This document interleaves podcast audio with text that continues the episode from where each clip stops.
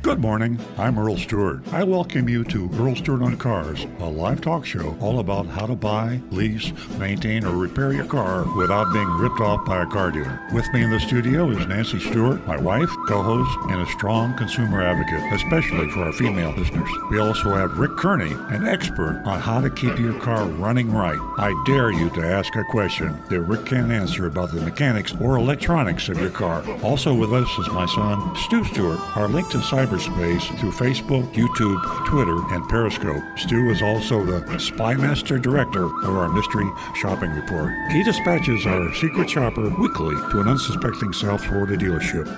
And now, on with the show. Good morning, everybody. Here we are. Your auto team right on the job in the studio. We're in South Florida, but we broadcast and we videocast all over the world we're pretty, pretty, pretty heavy in the United States. We get people from a lot of states calling in. Once in a while, we get a call from overseas, and uh, our task, our dedication is very, very simple. We want to help it make help you buy your car easier for less money, and repair your car, and lease your car, or maintain your car. We just want to save you money, save you aggravation.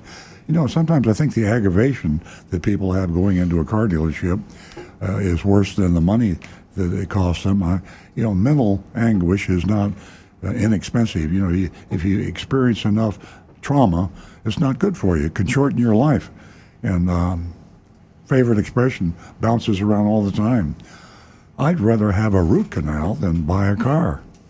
And and you also uh, uh know people that just say, I'm not going to buy a car because I just don't want to go through the experience. You've all heard, your regular listeners anyway, have heard me talk about the Gallup annual poll on ethics and honesty in professions. Ethics and honesty. I mean, guess who? guess who was at the bottom of the list for, I think, 50 years? I, 1977 uh, the Gallup poll started that, and every year car dealers are right down at the bottom. Sometimes they get lucky and they're second from the bottom, and lobbyists or congressmen are at the bottom, but they're always down there. I mean, uh, 90% of the time you can count on the Gallup poll showing you car dealers just make us angry.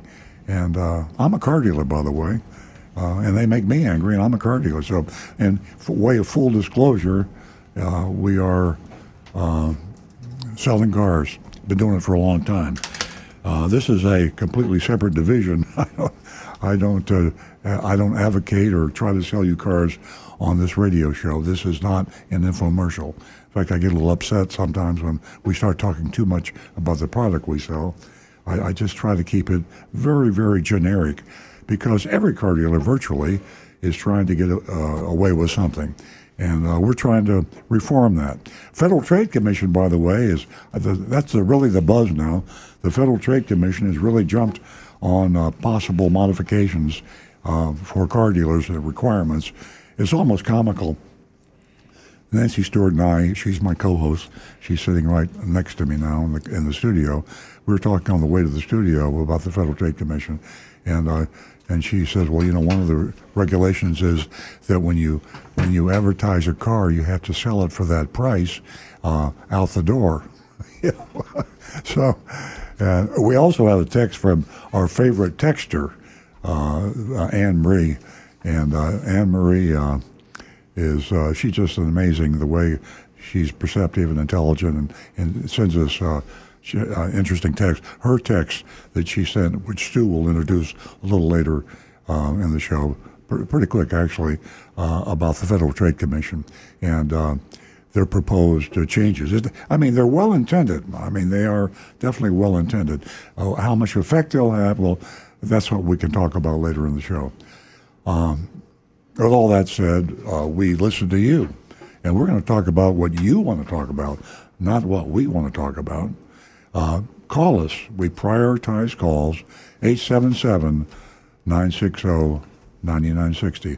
That's 877 960 9960. Nancy Stewart, she looks at her laptop. Your call comes in. I stop talking. Rick Kearney stops talking. Stu stops talking. And we go right to the phone. So we like the phones. They're personalized. I know some people don't want to use the phones, but uh, they make for a more of a personal exchange. 877 960 9960. Now, for you folks just want to get it off your chest, you don't want to have uh, be live on the air, you could go to uh, facebook.com forward slash Earl on Cars.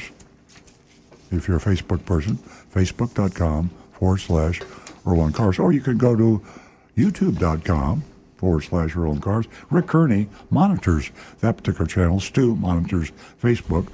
Uh, so we're all over. Uh, we're all over. We're, uh, we can be uh, reached in a variety of manners. Uh, the, the, the, coolest manner, though, I like it. I love it. Uh, anonymousfeedback.com. Your anonymousfeedback.com.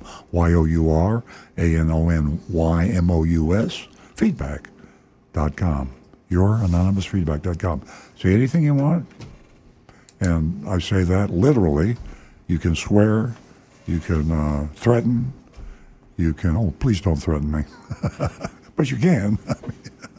you can. Uh, we will read all the, no matter how caustic your comments are, they will be read with, you know, bleeps for the vulgarities.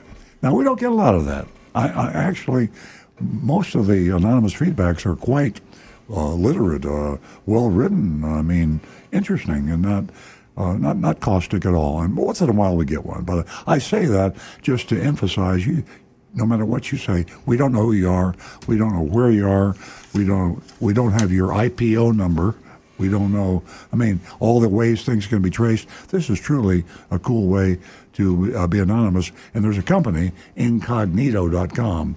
If any business people or individuals out there are interested in having a URL, a web address that people can contact you through and not know who contacts you, you go to incogneato.com. And Nito, incognito is spelled I N C O G N E A T O. N E A T O. I N C O G N E A T O dot com. Really cool website. You business people ought to do it. A lot of blue chip companies use it because if you really know what you're doing and you're a businessman, you really want to hear unexpurgated what your customers think. I mean, if you if you're listening to what your managers are telling you and the people that work for are telling you, they're telling you what you want to hear. If you want to hear the truth, go to youranonymousfeedback.com. Okay, I'm going to turn the mic over to Nancy Stewart, who is my co-host. She's a female advocate. She's responsible for bringing a huge number of females, uh, listeners, and callers to the show. And she does this in a variety of ways. She has one way, which is monetary, and she'll explain that to you. Uh, Nancy, the mic is all yours. Good morning, ladies and gentlemen, and welcome to another great show here at Earl on Cars. Uh, ladies, I have $50 for the first two new lady callers this morning, and we would love to hear from you and hear from you just to say hello or maybe share your experience about uh, buying, leasing, uh, uh, renting, uh, anything at all that you you may have been part of this past week or this past month. 877 960 9960. And again, $50 for the first two new lady callers. And the uh, Federal Trade Commission has certainly been in the news a lot, and uh, I'm happy for that. Uh, but there are some that aren't and uh, they criticized the Federal Trade Commission uh, this past week. Uh, that's the National Auto Dealers Association, and uh, uh, also uh, they they well to shorten this. what do you think? do do you think the proposals to control these car dealers in taking advantage of us is valid?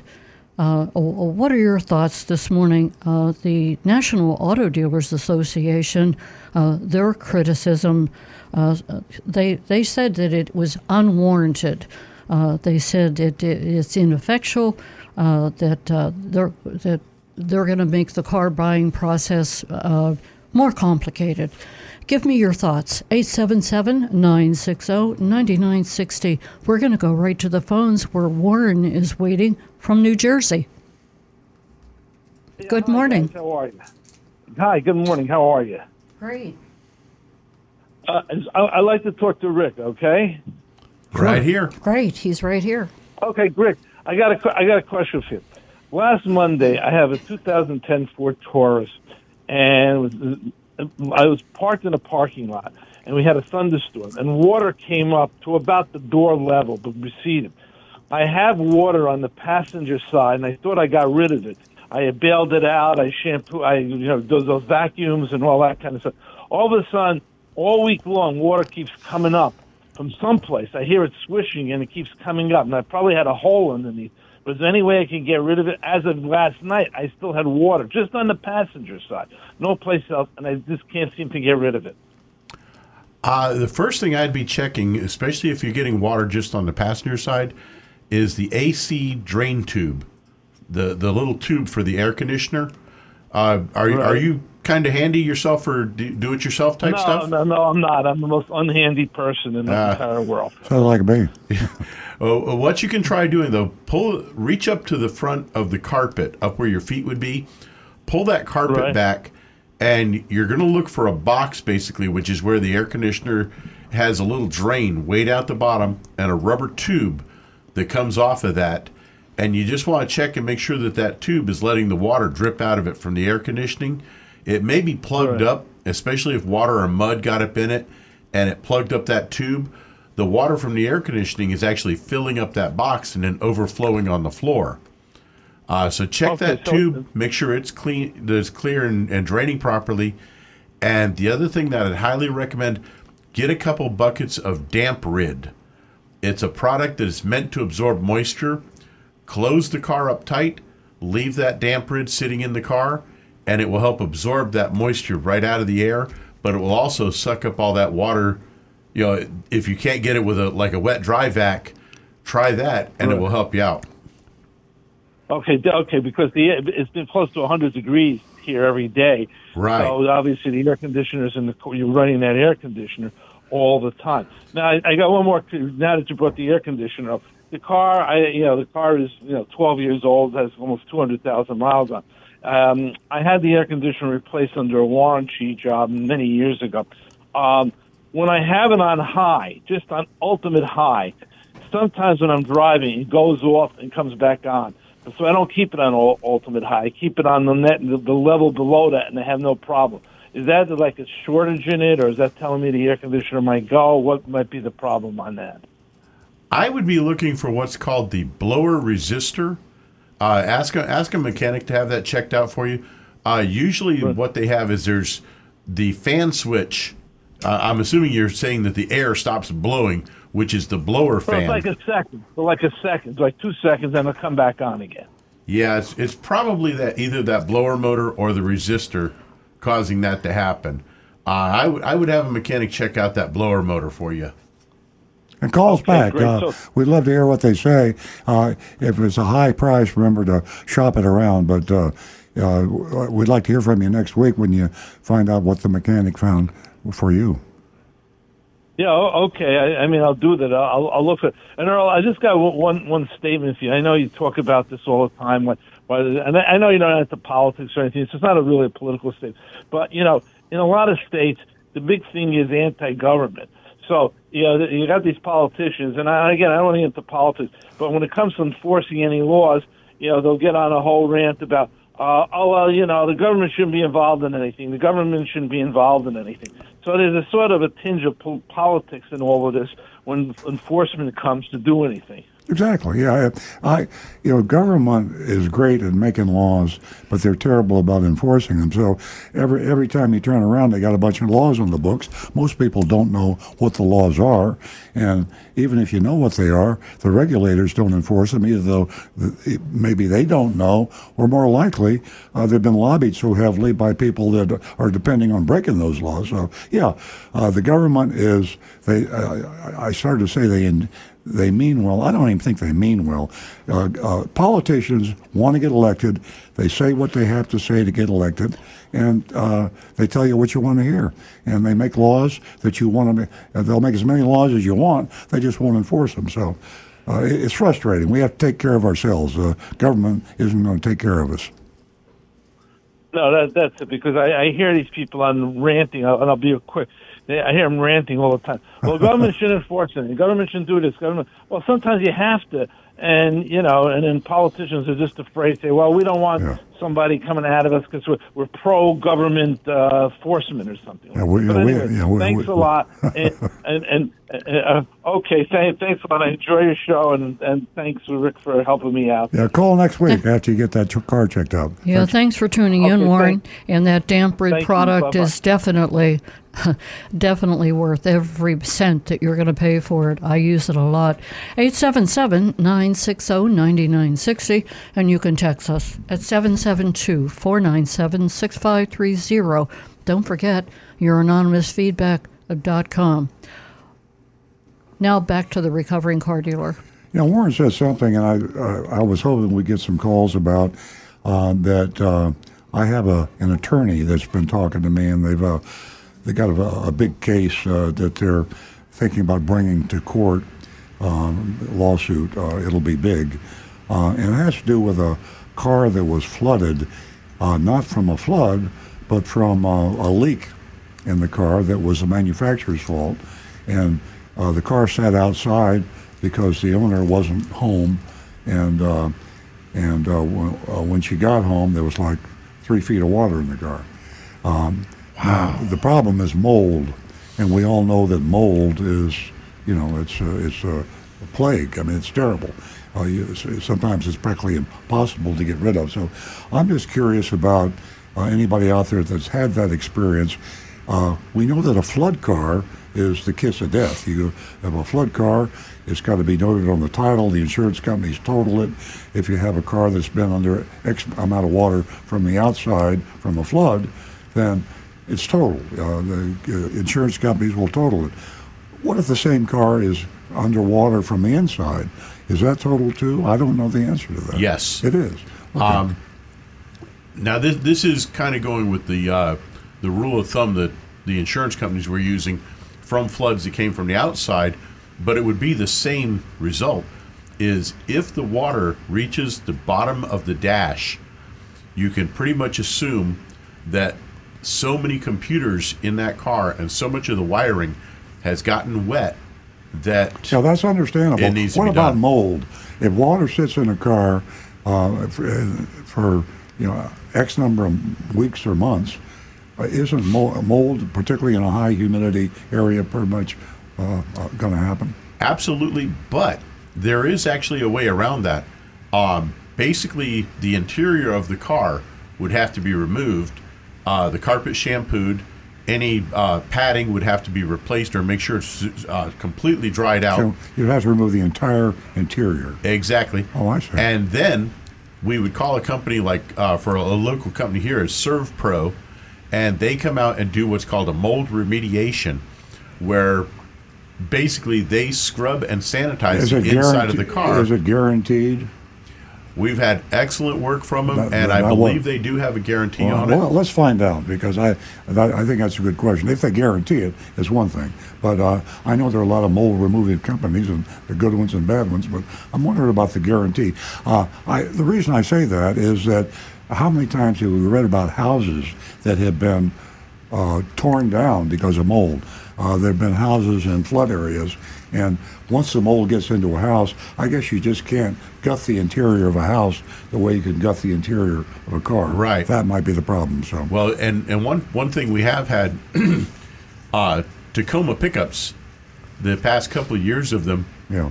had a problem with the center brake light up on the top of the cab. Yeah. leaking water inside. Yeah. And in a case like that, where we find any sort of water down inside, Mm-hmm. if there's any signs of mold, even the slightest little bit, Yeah. this is our procedure. We strip the interior, we call ServPro. And so, I mean, if Toyota authorizes it, then yeah, I'd say that's guaranteed for Thank enough you. for me. Thank you, Rick. Uh, did you make, make the offer to the ladies about calling in the first time lady callers? I did, but I'll remind them again, again, in yeah. case they just tuned in. Ladies, uh, $50 for the first two new lady callers. $50 this morning for the first two lady callers. Give us a call at 877 960 9960. We are going to go back to the phones. Uh, we're, uh, we have uh, Doug. Good morning, Doug. Hey, good morning. How are you? We're great. How you doing? Good. Hey, Earl, I'd like to ask him a question about the Tesla. Yeah. I was thinking about purchasing one. Uh, is there a long waiting list? Do you know? I know. I thought you was going to get an nasty one. Well, I tell you what, uh, a very long waiting list, and uh, this uh, whole pandemic and the economic situation and the shutdown in China has shut down uh, uh, manufacturing uh, for Tesla. Some of their they call them their gigafactories uh, shut down, so they're they're falling behind. I think we we we do want to buy one for Nancy, but they're talking like eight months and uh, it's crazy. Uh, I waited uh, months for mine. So all cars are this way, uh, Doug, and Tesla is no different than the rest of them. They're and also, by the way, Tesla's raising their prices like crazy. They're they're you know. Everybody thinks I'm in love with Elon Musk. I'm, I, I think he's a, a very smart guy, but he, he's a businessman. He is truly a businessman, and he's got a higher margin when he sells you a car. I say he. Tesla sells cars directly. They don't go through dealers. So you think going by directly, you get it for less. Their margin at Tesla is almost 25%. That's more than dealers make. So 25% every time Tesla sells a car directly to me or Nancy or you, it's a huge markup. The fact of the matter is, apparently people think it's worth the money and they're paying it. At least they are so far. But that's uh, you're going to wait if you want to buy a Tesla, Doug. Yeah, and now also, do they? Ha- I know. I, I heard you say you have different models. I- Is, like what's the fastest one? I, I mean, I like. I'm a, I'm old school, so I would like something with speed. But I know you have a fast one, don't you? Yeah, the S model, uh, and the, the fastest is the Plaid. Uh, the S model, that's the S model, um, is the fastest. And all the Teslas are fast. Whether you're talking, I think there's five different models. Uh, the way it's the way it's set up with the electric motor, they're all fast. Matter of fact, hybrids are fast. I mean, Tesla happens to be the fastest, but all electric cars are real fast. Okay. Now, do you have to? Now, if you went online, say I had a year to wait for it, can I go through my local dealership to order it, or you go like like you say right through Tesla direct? You have to go Tesla. Direct. You can't you can't buy a car through a dealer. Now, the, Tesla has dealers, but they're factory owned. Now, in other words, they're uh, the dealer is Tesla. So they they the, uh, there's one on Okeechobee Boulevard. There's a Tesla dealership, and that's part of Tesla. So you go over there, and then you order online, or you can go home and order online, or you you know it isn't. Uh, occasionally, you buy cars because they'll have demonstrators and things like that. But if you want to buy a new Tesla, you're going to buy it online directly from Tesla. Okay, and now, and I, I mentioned to you, I heard you before talking about leasing. Now, if you lease a Tesla or any other electric car, are the batteries covered under the lease, the whole amount of lease, the whole time the lease is uh, up until Oh, sure. the lease is up? Sure, yeah, it's uh, the the batteries, everything's covered. I mean, I I uh, I have very little problems with very little maintenance. You practically never go into the service department with an electric car, and um, it's. Uh, uh, it will cover the. Your concern is well founded though because the battery technology is changing, improving. Uh, every year the batteries get uh, they'll last longer, more powerful, smaller, uh, everything. They're just they improving at warp speed. So if you lease a Tesla for three years or buy a Tesla and keep it for three years, you've got a, a battery that's obsolete. It's not going to die on you. Those batteries will last a long, long time today. They didn't used to, but they do today. So uh, the battery is not a big concern anymore. It's just getting better and better, and that's a concern. Uh, I would recommend you lease the car instead of buy it. Yeah, that's what I was thinking too. That way, there at the end of the three years. Now, Yeah. say when your lease is up and you get ready to turn it in, and there's no models available, do you have to wait a year after you turned it in for ne- the next one if you want to lease another one? Well, you could buy it. You could exercise your purchase uh, uh, option and buy the car, drive it uh, until the new models come out, uh, or you can sell Oh, it. and to- then resell it. There yeah, you go. Yeah. Yeah, I got you. Now, listen, uh, and how? What's the battery life on them? Uh, it's, it's, you know, ten years or what's the battery life on a Tesla? on a on a electric vehicle. Um, I don't know. I mean, It's it's No, great. I, I don't mean the battery life. I'm sorry, the, the mileage. Oh, the I'm range it working you varies from the two, Yeah. like two in the in the mid twos on. You can extended range into the mid threes. Yeah, my my my uh, Alexa will get uh, 350 on on a full charge, 350 miles. Now, can you charge it just off the 110 at your house, or do they? Yeah, yeah. Plug it. I plug it in. I don't have the supercharger, so if I plug it in, it takes uh, uh, overnight. I'll plug it in typically at night, and then get, and in the morning it's fully charged, and I got 350 miles if I want to fully charge it. They recommend you don't fully charge it to maximize battery life, so I've got it on 90% charge, so I'll have like 300 miles instead of 350. Right. So I work like at the post office, which is like a 60 miles away. So I have to just get together with the supervisor. Yeah. Tell him, hey, I need to pull my car in. anywhere anywhere down here in fact pretty much anywhere uh, you have superchargers within 15 or 20 minutes a supercharger will charge that tesla to 80% charge in 20 minutes so it's not much worse than going into a gas station you know you have a donut and a coke and use the restroom and your car's charged Yeah, I see them all the time at Wawa has them. yeah exactly exactly Yeah. Do they charge you to charge your car? Yeah. Uh, it goes right on your card. You're Yeah. a, you're a Tesla owner. Uh, the cool thing about Tesla, when I took mine in for service the other day, everything was on my car. I mean, I'm on on my app. Everything In your you know, account, yeah. on my account. So uh, you, everything you do with Tesla goes on your account. The charging, uh, if you if you have to buy a tire, anything you do, everything It goes right on your account. goes right on your account. Yeah, good for them. Good for Okay, you. Okay, Earl.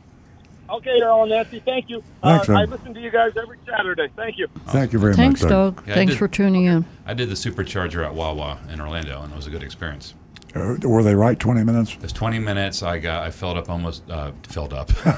I filled up with electrons almost completely, and um, I sat there a while with my daughter, and we, we ate snacks in the car, and it was nice, and we, we drove home. Yeah. So uh, in the, when, when the future looks like that, when it's that convenient, I don't think there's going to be a problem. And you talk about waiting, uh, you know, with a, with a Tesla, at least with my, my, my Plaid, I think the S models, uh, you have you have you have Wi-Fi, you have uh, internet, and you have a big screen like a, a, a big TV Mm-hmm. Oh, yeah. screen. You can play games, You can you, you can play games. You can watch stream movies. I mean, sometimes I go out and sit in my Tesla in the garage, and Nancy wonders where I am. I'm out playing. You're making fart noises in your in your car. Yeah, I mean, you can you can you It can does that, by the you way. can entertain yourself for hours you know in a Tesla. So.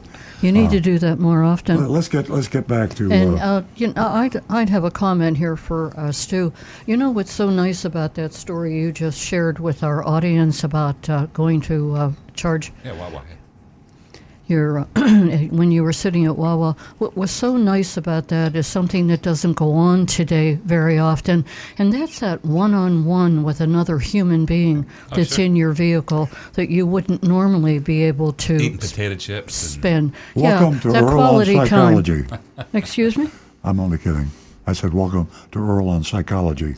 Uh, but at any rate, uh, about another question that I have is uh, the if you can answer this to a, a warranty on a, a, a battery for a Prius is that seven eight years is Uh, it ten- or has ten- it changed? It's 10 years. Um, 10 years, how much? 10 years, 100,000 miles on the hybrid system. Okay, was that uh, Start off as eight. As eight and ha- did they it. change that from eight, Eight years? years, 100,000. Okay, very good. Okay, ladies and gentlemen, um, as you can see, we're covering a lot of different topics here, and we would enjoy your feedback. We love hearing from you because you make the show. Give us a call toll free at 877 960 9960, or you can text us at 772 497 6530. Would love to hear from you about the Federal Trade Commission and how you feel about it. Um, you're going to take a look, hopefully, at Earl on Cars and take a look at Earl's last column. That's the warranty on your new car. A lot of interesting information here. And uh, as I said, you can go to Earl on Cars and read about uh, everything that he covered in the column.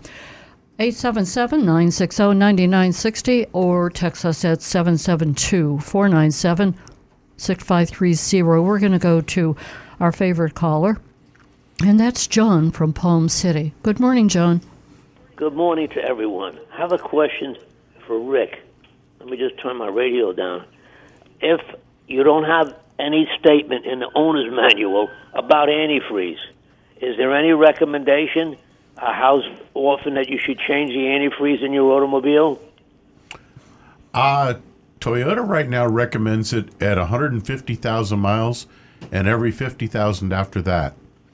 And I would say just about everybody, every manufacturer is going to have some maintenance interval for antifreeze. Except Okay. for electric vehicles. Yeah, well, Well, the reason the reason I rec- I say that is my friends recommend a brand called Peak. This is for the older cars; they're collectors. And on the label, I was very impressed. It says over a 300,000 miles, and it says ingredients for anti-corrosion, etc., etc. But it seems to me like a recommended brand. But Rick would probably know more if you recommend using it for replacement of your antifreeze that's in there now. It's called Peak, P E A K. Yeah, Peak has been around for many years. They're they're a very high quality product, uh, but on those old classic custom cars, uh, you know, you're talking cars that are 40, 50 years old. Yes. Yes. I would I would be changing that fluid about every thirty thousand miles, and for a car like that, I'd step up and make sure I had a good quality product like Peak. And, of course, also make sure that the, uh, especially in the older cars, Earl and I are from the era, especially when I lived up north. There were two antifreezes. It was Zerex and Zerone. It was a DuPont product. One was for the winter, one was for the summer. Big headache using it for one reason. You had to put a sealer in besides that and a water pump lubricant. We are fortunate today, all the antifreeze that you put in every one of those ingredients is in the antifreeze. Yep. So that's a big step ahead. But what I want to warn people, uh, if you should flush your radiator yourself, you shouldn't, because I'll tell you why. Especially the toxic antifreeze is toxic, and if it goes on the ground and an animal like a dog or something, it's sweet, and they lick it, it's almost an instant death. People don't realize it, they don't know that. When you go to your dealer, he has to recycle that. He's Yep. not allowed to dump that into the city sewer system, and you also, as an individual owner, should be aware never to attempt that because it's such a problem when you, when you drain it either in a sewerage or a driveway, and it could be very, very dangerous and toxic to any animal or anybody that's around it. That's the ethylene glycol in the in the antifreeze that is that poison. And all fluids from your car, if you're doing your own maintenance, should be taken back to a parts store or to an appropriate site for recycling or disposal. Very good tip. Excellent. Yeah, that was a good point, John. Very good point. I learned that when I lived in Pittsburgh and I was maintaining my own vehicle. And you think you're doing something, you know, easy, but there's, you know, a lot of thought that should be put into that. And the reason you just pointed out, it can be very deadly. And you must Well, dispose same- of it the properly. Same goes for storage. If you have it in your garage, put it on a high shelf or something, because God forbid a young child or anything should get into that and open it up and consume it. And, and like I say, it's it's actually instant death. Yeah, aesthetically, it's very misleading. Thank you so much, John. Uh, we love hearing from you. My pleasure. I look forward to uh, listening to the uh, uh, jumping report. You got it. Very good. It's a good one. Thank you. Yes. You know, you know ethylene glycol, not to be confused, confused with propylene glycol, which is actually used in food and cosmetics. We're going to go back to the phones. We're going to talk to uh, Sarah. And uh, Sarah is uh, a first time caller. Good morning. Hello, Sarah. You there? Hi, can you hear me? Yeah, Good morning, Sarah. Welcome. Welcome from Thank you. Pittsburgh. Thank you so much. I have a 2009 base Toyota RAV4 that I love, and I have been having some trouble with it over the last couple of years, and um, I'm trying to decide whether or not to keep maintaining it or to part with it. Um, are two things that I've been noticing pretty frequently, and the one is on a cold start, it makes a very loud noise at startup, um, almost like there's something in the engine that's stuck, and then a couple seconds later it quiets down. Um, that's the first thing, and that's been relatively new over the past year or two. I have 140,000 miles on it, um, and it was purchased new. Rick? Uh, does that sound kind of like a rattling sound just when it first starts up? It's not really a rattling. Um, it's almost like a grinding and a like like a roar almost. It's almost like roaring. It. Uh, that's one I would have to actually hear in order to get a better idea of what's going on. Um, it could be just about anything, really. Uh, one of the accessories not spinning up to speed properly, uh, something internal in the engine. Kind of hard to say without actually getting my ears on it.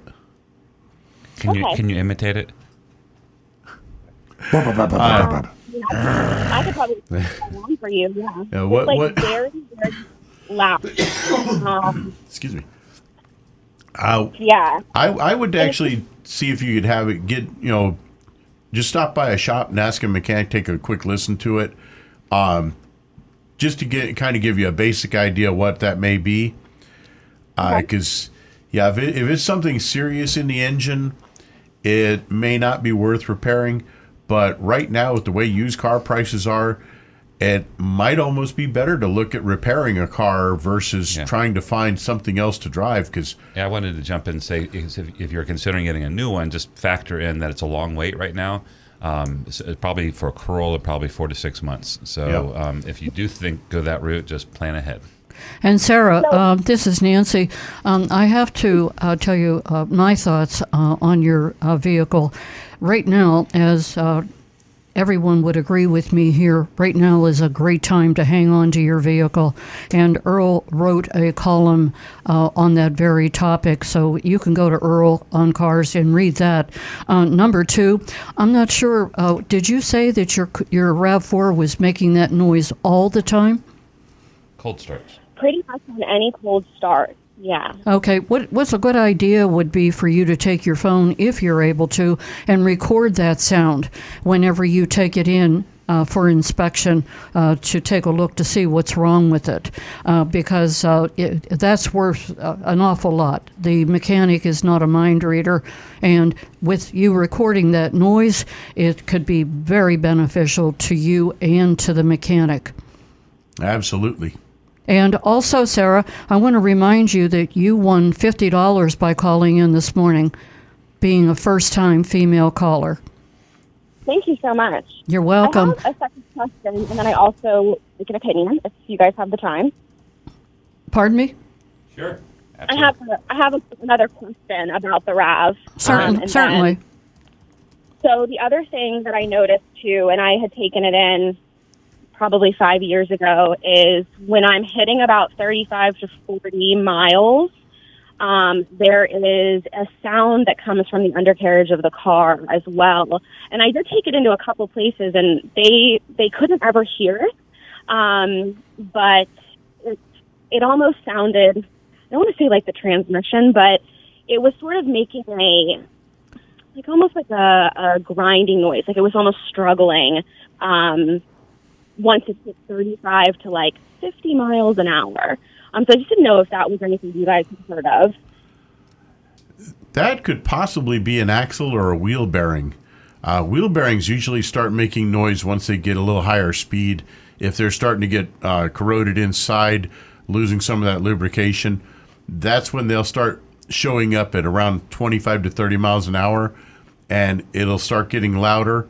Uh, if you start, if you're hearing it all the time and you really can hear it inside, I would definitely get that rechecked out because a, a wheel bearing can turn into a big problem very quickly because once it starts getting a uh, really torn up inside, it could actually cause a breakdown issue. You could get stuck alongside the road from that. Okay, great. Thank you. That's really helpful. Uh, Sarah, Um, can so- you tell me something before you go? How did you hear about us? How did you hear about the show? So my dad, my dad loves listening to you guys, and he was just up here visiting, and I was um, telling him about the car because I had just gotten um, a new oil pan put into it, and I'm actually actually are about to get a new car. We're getting a 2022 Highlander hybrid, we've been on a wait list for about three months, and we have a VIN number finally. So I was talking to my dad about whether or not keep the garage going, maintain it, um, or to try to get some money for it at this point.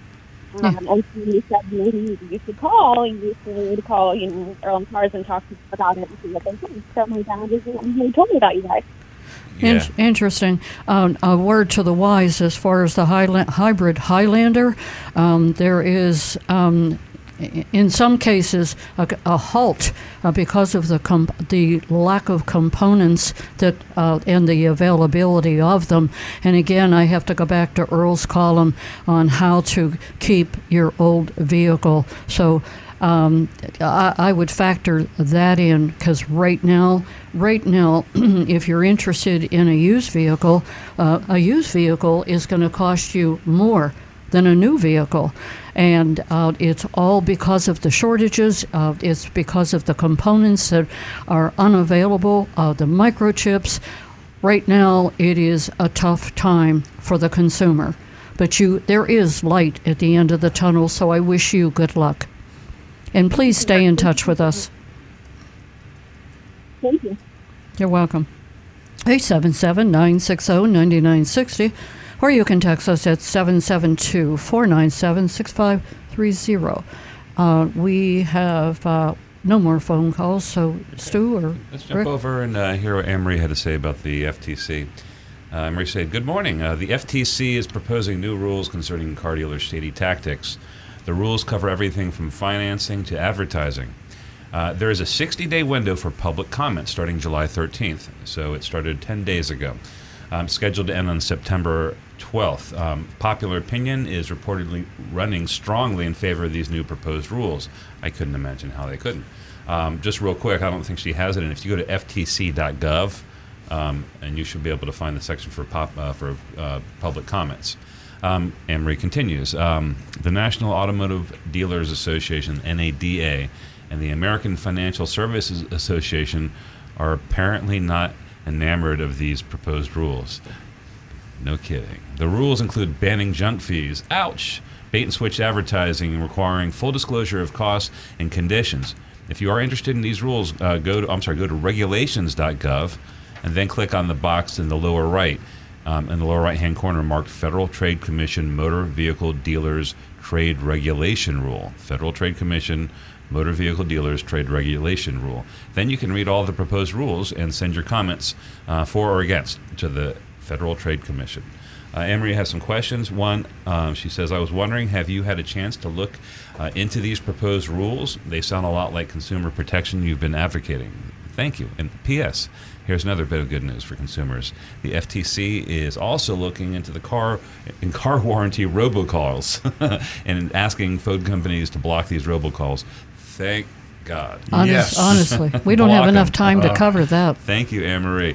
Um, we kind of, I mean, you might have looked into them more last week um, when we were talking about. Uh, well, it started with the Napleton thing. We started looking into the proposed rules, and uh, I'll turn it over to Earl. But they are, um, they sound better uh, than what has already been um, in place. But uh, I think it's going to be enforcement, ability to enforcement, and will to enforce. Yeah, the the problem is the Federal Trade Commission. Uh, they have a lot of rules, as Stu said, uh, they're ignored and uh, they're not enforced. So uh, we had a caller earlier in the show. Uh, the government is great about making rules and making laws, uh, but they're terrible about enforcing them. People and informing the people about them. I mean, the Federal Trade Commission, for years and years and years, has had um, uh, to me, uh, one of the best, most comprehensive rules uh, you could have for any company, including auto manufacturers, car dealers, and whether you're selling toothbrushes or refrigerators. It says the price that you advertise must be the prom- prominently displayed, and anything that modifies the price that is advertised must be just as prominently displayed alongside of the price. That is so totally ignored by everybody. You can you can see a General Motors ad, you can see a Apple ad, you can see a, uh Target ad, uh, you can see a uh, any advertisement that you see. The advertised price does not have all the information you need to see what it's going to cost you when you take it out the door. And so these other Federal Trade Commission rules are excellent. And they obviously, uh, Anne Marie said very flatteringly to the to us on the show, sounds like they've been listening to our show. Well, we've been talking about uh, the things that they put in this for 20 years. so, it, I, I like to think they were listening to us. I think, hopefully, they're listening to uh, the public. Uh, they talk about 100,000 complaints uh, on, on uh, over the past three years, uh, Federal Trade Commission, and they're waving that flag like that's a lot. The fact of the matter is, that's not really a lot of complaints. I'll switch gears now. I'm I, am i am jumping on the Federal Trade Commission and the government. Now I'll jump on the public. Uh, this show is here to stir you up. Too many people get screwed, get taken advantage of, get lied to, get deceived when they purchase a car, and they just complain about it. They talk to their their their, their mother about it. They talk to their friends about it. They talk on Facebook about it. They don't talk to a lawyer. They don't talk to the Federal Trade Commission. They don't talk to the Attorney General. They don't talk to the County Office Consumer Affairs. They don't take the action that you have to take to get laws enforced. And so complaining isn't going to help anything when you complain to your your friends. Uh, you have to you have to complain.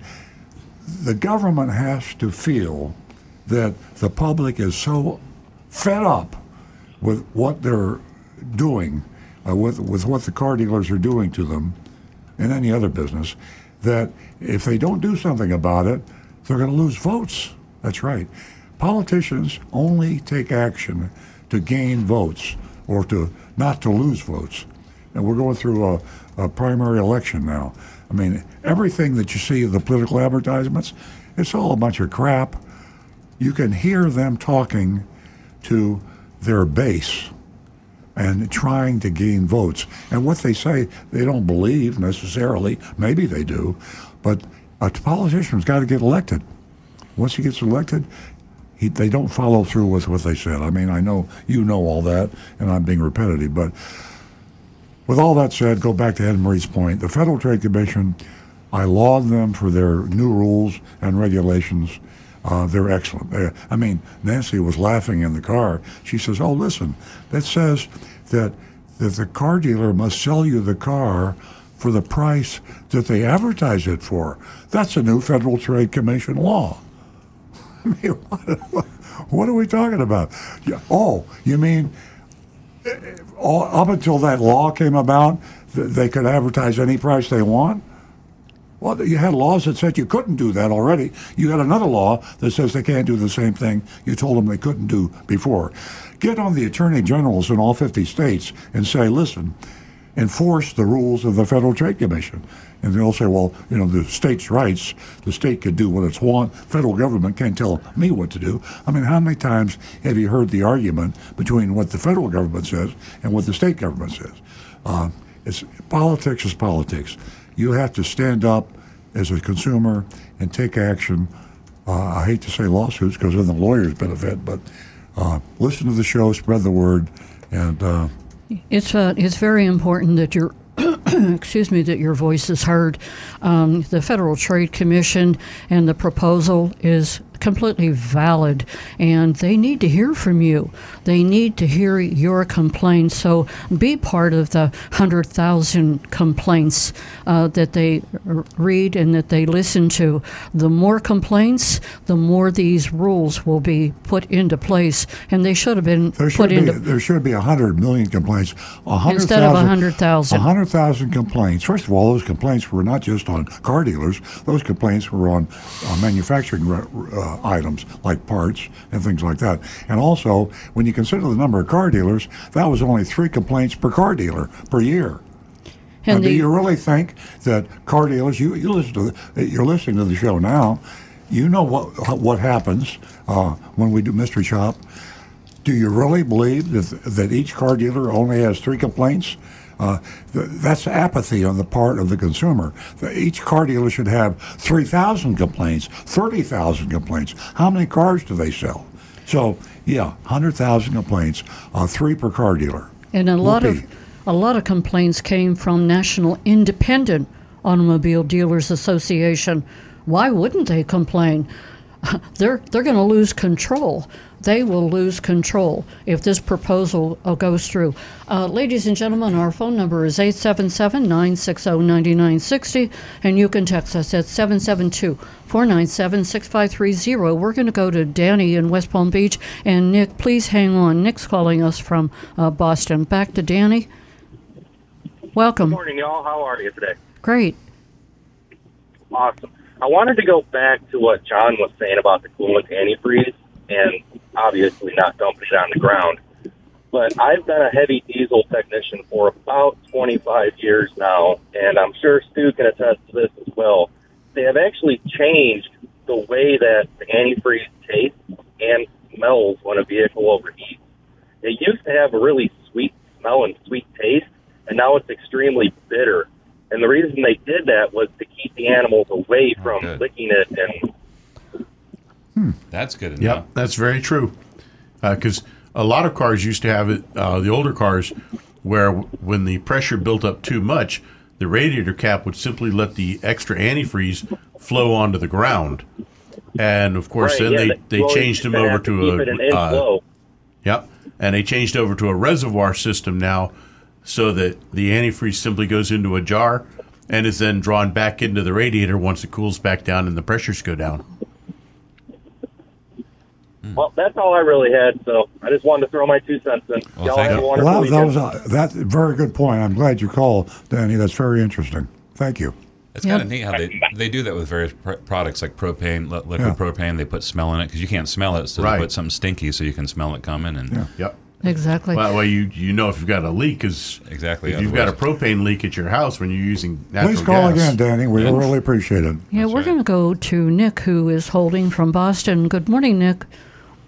Good morning, Nancy and crew. How is everybody doing? It's been a Okay. while. Good. I've It's great to hear from you, show. Nick. Thank you. Yeah, it's uh, just really hot up here, even in New England. But there's the Revere Beach uh, Sandcastle uh, exhibit this weekend, which is fun. You know about that. It draws people from all over the world, and there's some really, really unique sandcastle creations. So Great. Listen, I wanted to share. I listened over the podcast. I've been really busy, but it was either last week or the week before last. We were talking about people that um, are, let's say, less than forthcoming, to be diplomatic, about the state of their trade, accident histories, things Yeah. of that sort. So um, I had seen in one of the electric vehicle groups that there was somebody somewhere that traded in a circa 2015 BMW i3, you know, the little mini Yeah. like egg kind of urban car. And they went as far as drilling two holes in the charge port, which is probably really dangerous and certainly nobody should attempt. But they did that to, I guess, trick the appraiser to think that it had the, at the time, optional equipment of the CCS combo, you know, DC fast charge, you know, the additional two Wow. pins. Amazing. And I, That's I, I had just seen that after you shared that, and I just, just thought, I don't know, I just, I just thought I, I would, I would call, and I mean, I, I would think any astute appraiser would know when they have a bevy of tools to check by the VIN the equipment, but I guess if it's a niche vehicle and they don't know about electric, Yeah. And, I, and, and, and charging, oftentimes those booking out um, programs miss uh, uh, uh, options and equipment all the time. Um, you can't tell. As a matter of fact, if you run um, a, a, a the VIN number of a, like a Camry, I don't know if this is the case right now because it's been a while since I was the used car manager doing appraisals. Um, but the VIN number was indistinct. Uh, you couldn't tell the difference between trim levels, an XLE, um, an LE. It was all you know the same VIN. So an appraiser, unless they, they really know the vehicle, can get fooled. Yeah, Nick, uh, you know, the, the, the point of how upfront you're supposed to be with a car dealer when you're trading your car in, uh, we, we, we could talk a long time about that. It depends on the individual, uh, depends on your own moral ethic uh, standards. And uh, uh, I, I, I kind of fall in the middle on that. I think that uh, it's it should be uh, you know basically the car dealer's buying your car.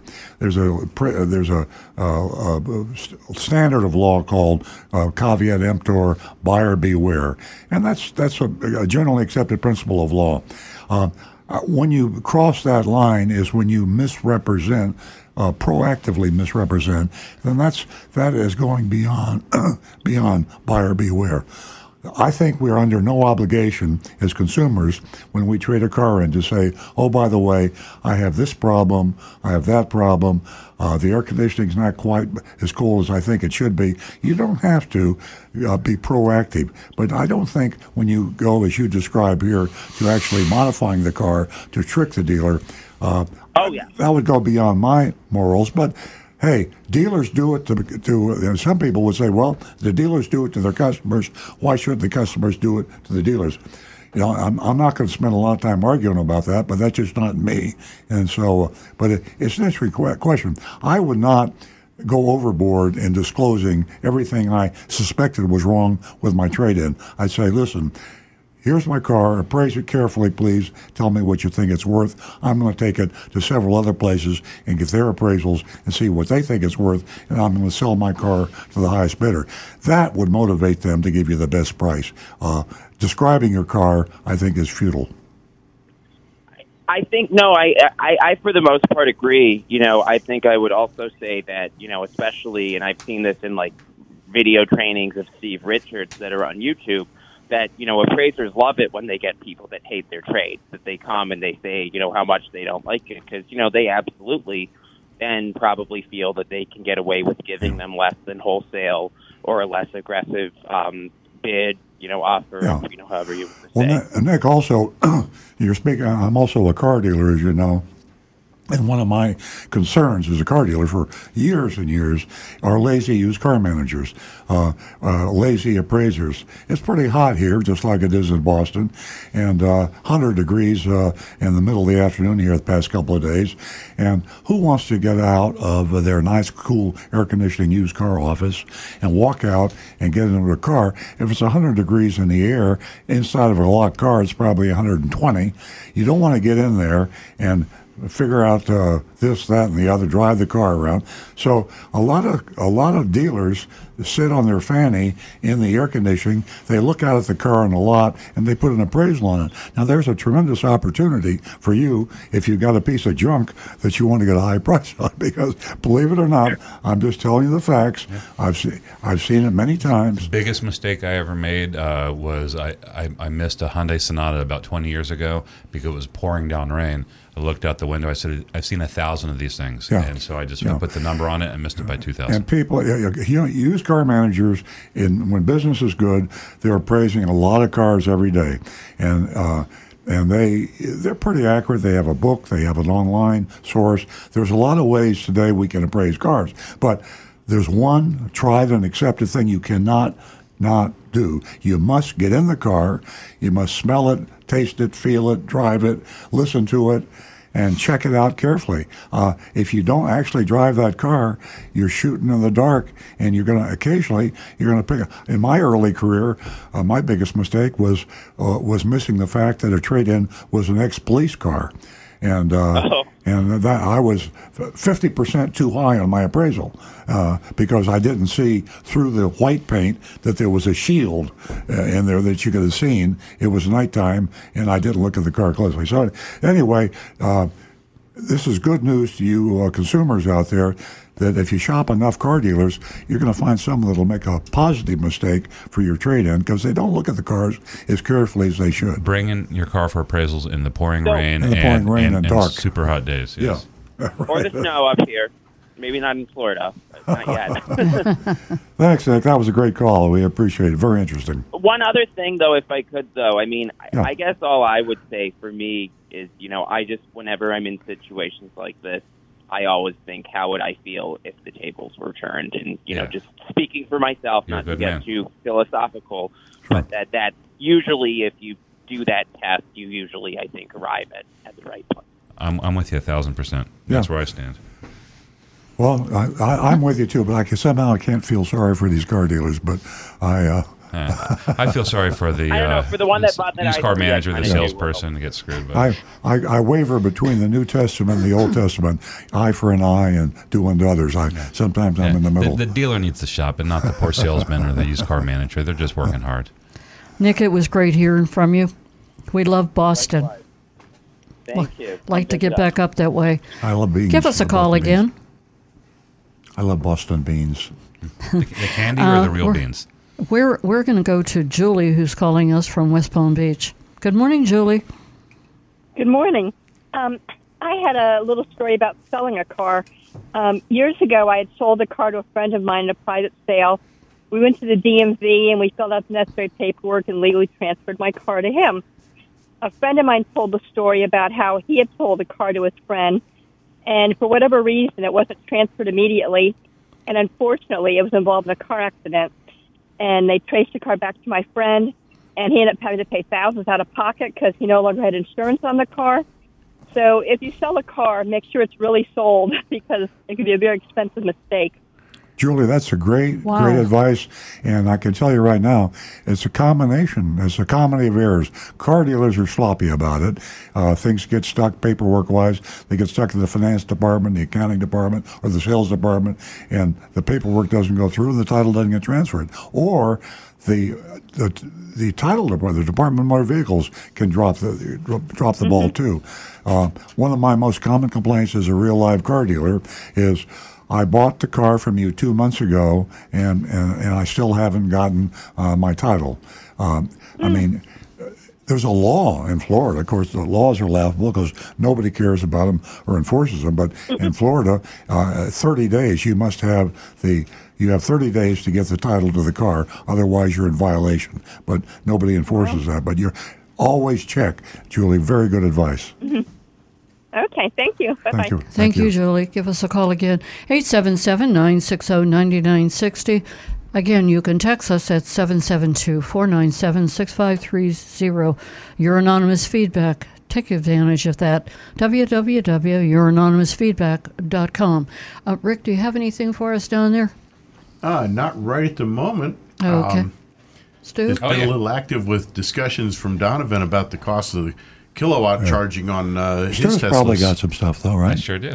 Um, this is a text. I don't think I have a name on it. It says, uh, I hear you talking about CarMax. What are your comments and thoughts about off lease only?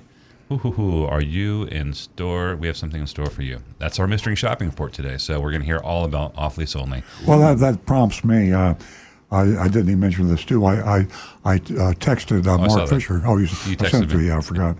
And I text Mark Fisher. He's a part owner, original founder of Off Lease Only. Off Lease Only is a very large used car operation in this area, and I think they spread out of state too. Uh, they were acquired from Mark and his wife uh, a few years ago.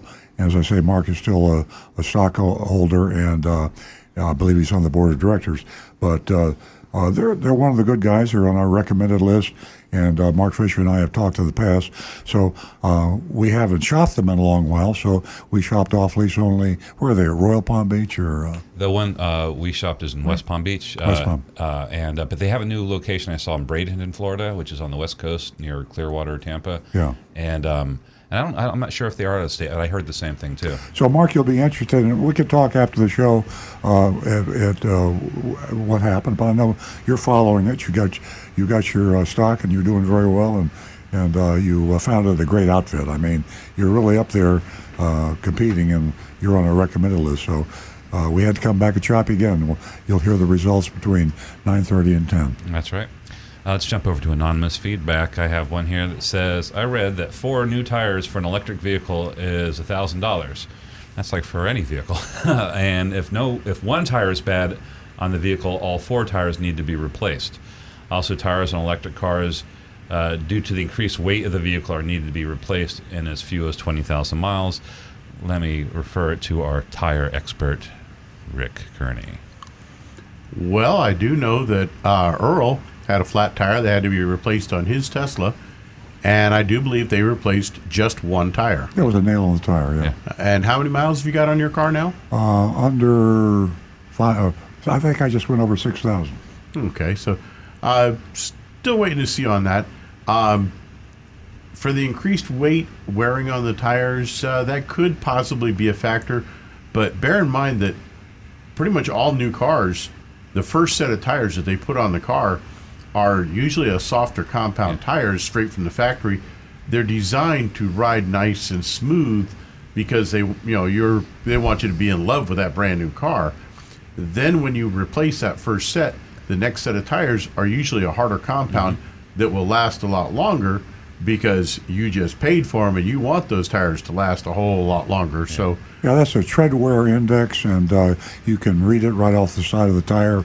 Uh, this, uh, TWI, do they use that to, in uh, TWA tread wear index? uh, usually you'll just see the number uh, tread. It'll just say tread wear, yeah. So and that- it'll give a number. So the higher the number, the harder the rubber, and the lower the number, the softer. The lower the number, the quicker it wears, and the higher number, the slower it wears. It gets bumpier. So if you get something like a, a four or five hundred, you're in the middle. You get up to around seven or eight hundred, you're going to have a bumpy ride, but the tires will last forever. So you have to choose long wear or soft ride. I usually split the difference somewhere in the middle. Okay. Uh, another anonymous feedback. It's really long, so I'm going to summarize it. Uh, but this is someone who wants to help somebody out. Um, basically, they're down. They're in Brevard County, and they're looking for a new Corolla. And her friend, um, and she made up a name for her, um, is buying a car through an advisor, which I, it, it, it's a broker. And so she sh- showed her friend that, and it turns out we're the selling dealer through the broker. And she has a question, and this breeds a very important thing for anybody who is ordering a, a new car. Um, so just she's been waiting a few months, and she just got a, um, a it's it's called a build. She called it a build sheet. It's called a consumer sheet, and it just shows the car and has an interim VIN because it was just allocated. The car hasn't even been built yet, and on it it listed a whole lot of accessories, and she was concerned, and um, and she asked, well, the Earl Stewart, including Toya Garden." She says, well, Earl Stewart isn't, you know, doesn't do that, and she told her friend that. Anyway, so I checked it out for her. So when the vehicle is first allocated, um, it comes in loaded up with accessories, and that will be on that sheet. Um, before the car is actually work ordered, we strip those off, and I just checked your, the VIN that you sent me, and it is all stripped off. So there, there's nothing on the car right now. But if you want to add anything, um, please make sure that she speaks to. Uh, I'm, I'm assuming her the, the it's it's Paul is our the guy that deals with the brokers. So uh, just uh, make sure if there's anything she wants to add because there's there's nothing extra on the car right now. And the MSRP is lower than the one that you mentioned here. It's, it's uh, I think it's about 22. So sorry, that was a very personalized answer. No, no, I- but but- it raises a point. Point. If you're ordering a car, um, the manufacturer, lease in Toyota, they will load up the cars in the beginning. Maybe the dealer will, uh, will not pay attention and leave it on, and it'll wind up at the lot. Um, but especially now, when dealers are selling cars for thousands over MSRP, one way to jack up the price and make more profit is to load on those accessories. So be very specific with um, your salesperson and the dealership, and say, "I don't, I don't want that." You might want some things, but make sure you choose them and not the dealer. Well, here's an important point too. Uh, this is a you know, it's a very interesting question. Uh, we charge the broker MSRP. Because that's not what we sell all the cars for. Was MSRP. Right.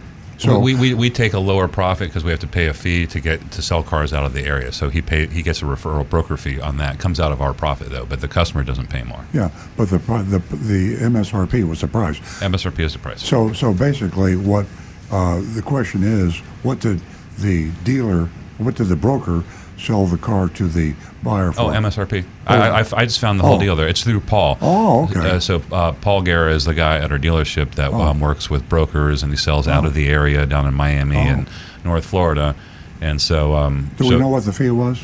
Um, I, it depends by broker. They run anywhere from 300 to um, 800, 1,000 in some cases. Yeah. Um, but probably for a car like this, probably three to $500. Yeah, I don't want to get commercial. I'm the one that slaps everybody down when we get commercial.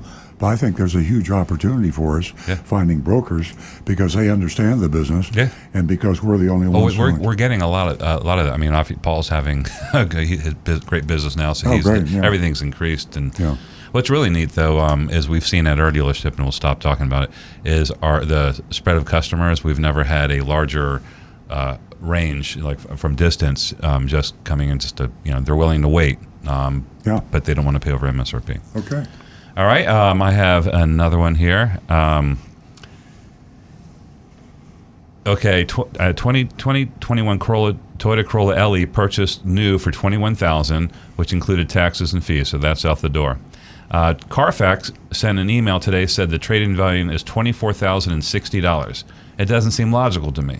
May be an example of new math. That was a popular term many years ago. No, it's it's not um, new math. That's uh, that sounds about right, and we're going to be talking about that in the mystery shop today. Last week we mystery shop CarMax, and they um, had a, um, a Rav Four on the lot that was about what was it four thousand over 3,000. three three thousand over the MSRP of a, of a new one. So that's what's just going on right now. So uh, stick around, listen to, sh- uh, listen to the mystery shopping report in about 20 minutes.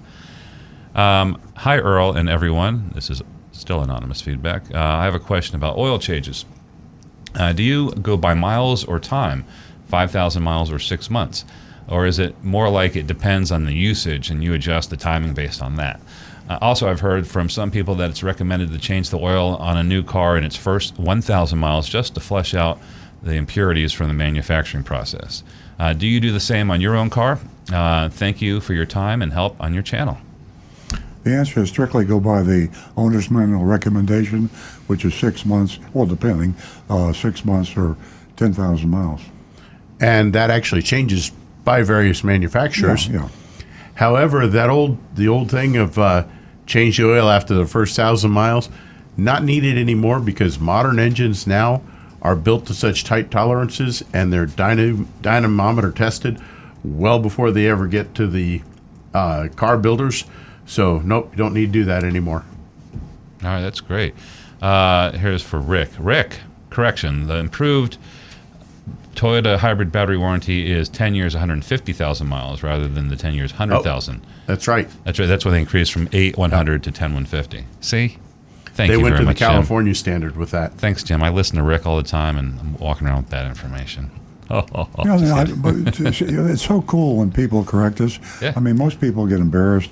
I've been corrected many times. Rick gets corrected. You know, we say things. We're up here, we're yakking a lot, and sometimes we misspeak. So Yeah. please uh, keep us honest and keep us accurate.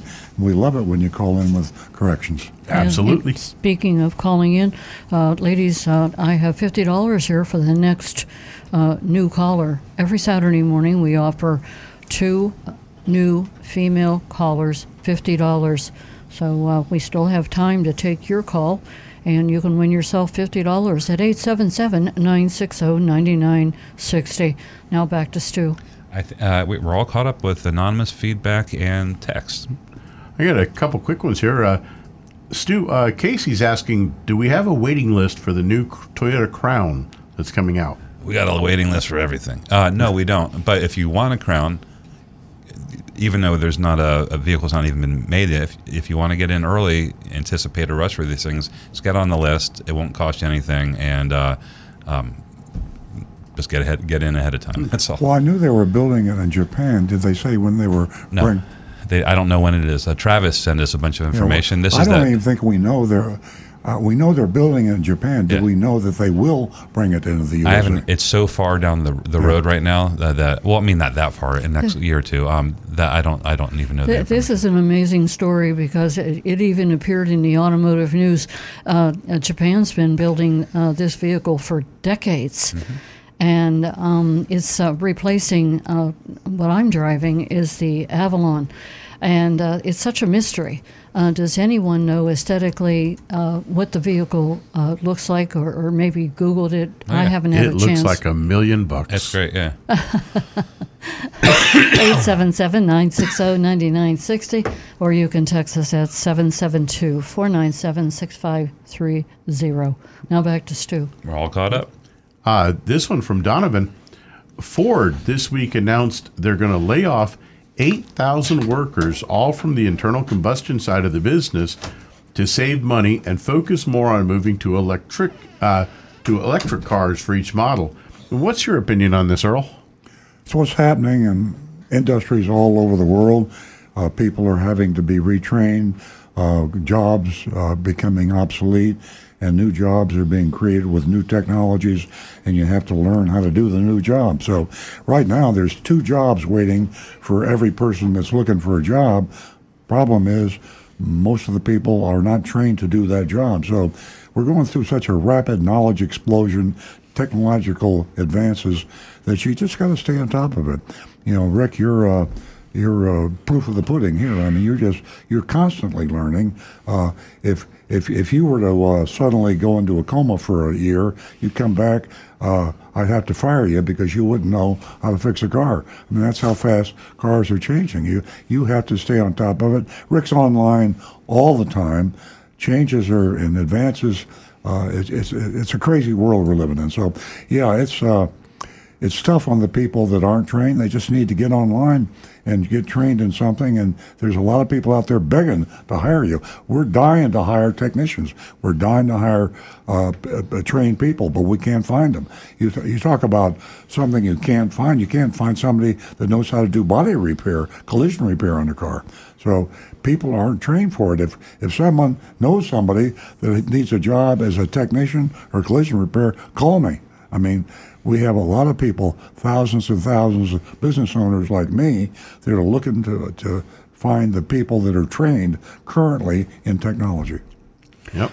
You know, I, I just uh, read a, uh, one of my notes I made this morning that uh, kudos uh, to a Subaru dealer in Oregon. I mean, uh, Capital Su- Subaru in Salem, Oregon. Uh, sometimes you think you're all alone. Capital Subaru in Salem, Oregon draws the line to MSRP. Cool. In fact, they even go further than that. Uh, they sell all their Subarus at MSRP, and if you're not local, if you're not in their market, they won't sell you a car. People will call in from out of state and say, I'll pay you 3000 or 2000 or 5000 for that Subaru. They won't sell it because they don't have enough Subarus they are, if they're like us right now at our dealership, we have zero cars in inventory, and we have an order bank of about a thousand cars, and every one we sell is sticker because we draw the line. Everybody else is selling the car for thousands over sticker. So, but I, as far as I know, Stu, Stu stepped out of the studio for a minute, but I'll ask him when he comes back.